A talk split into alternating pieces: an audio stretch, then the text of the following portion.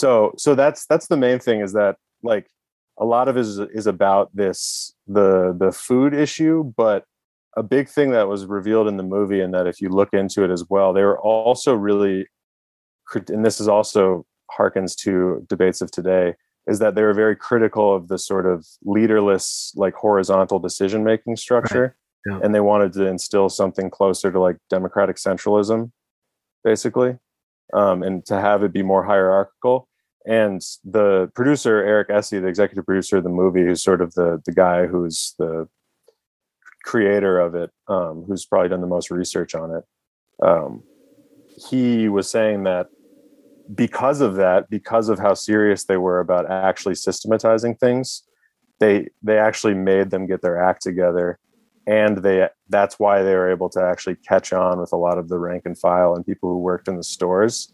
So that the the we should say that the CO forms, and then they are ascendant for a bit, like they mm-hmm. are like actually taking control, and they form an alliance with a guy named Mo Burton, which is sort of what you were talking about that they open uh, the Bryant Central Co-op in South Minneapolis. This is actually in the neighborhood where George Floyd was killed in South Minneapolis, the historically black area of South Minneapolis.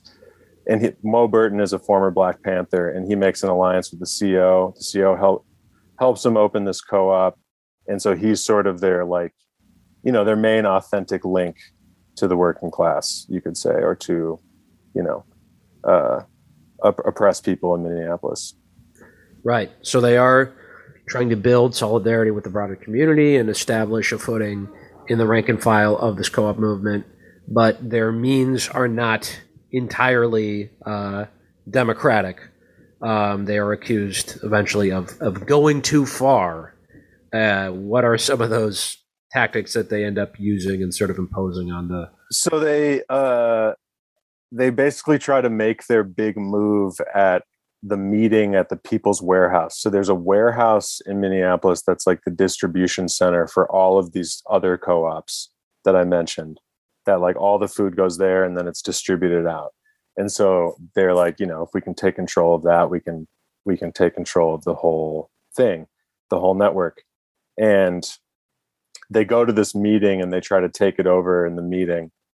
And then after the meeting, they roll up with like steel pipes and this is where you know this is where it's just like when you're hearing about the story you're like holy shit yeah and the fun like one of the most memorable parts of the movie for me is this is mo burton's nephew this guy named gary cunningham who was now um, like a very buttoned up nonprofit executive who's also the husband of the former minneapolis mayor betsy hodges right him telling with a steel pipe about to like crack some hippie's skull telling them that they need to have some third world leadership. and I was just like, that's just incredible that yeah this, that that like I just it was just amazing. Um and so they take control, you know, they seize control of it, but there's like a backlash and then there's just like a series of escalating confrontations that involves car bombs, car fist bombs. fights. Yeah. I missed the car bomb part. Wow. When so they so the CO, like the CO's escalating tactics ends up alienating Mo Burton. And then Mo Burton says, okay, I'm just taking this Bryant Central Co-op is mine. You know, like fuck, you know, you guys are like, I can't take you guys seriously anymore. And then they car bomb Mo Burton's car for that. And then they try to take over the Bryant Central Co-op and then like the way the documentary puts it, he basically him and some of his guys whoop their ass. Wow, I missed the car bomb part. That was in the yeah. documentary. Yeah. Oh yeah. shit. Oh.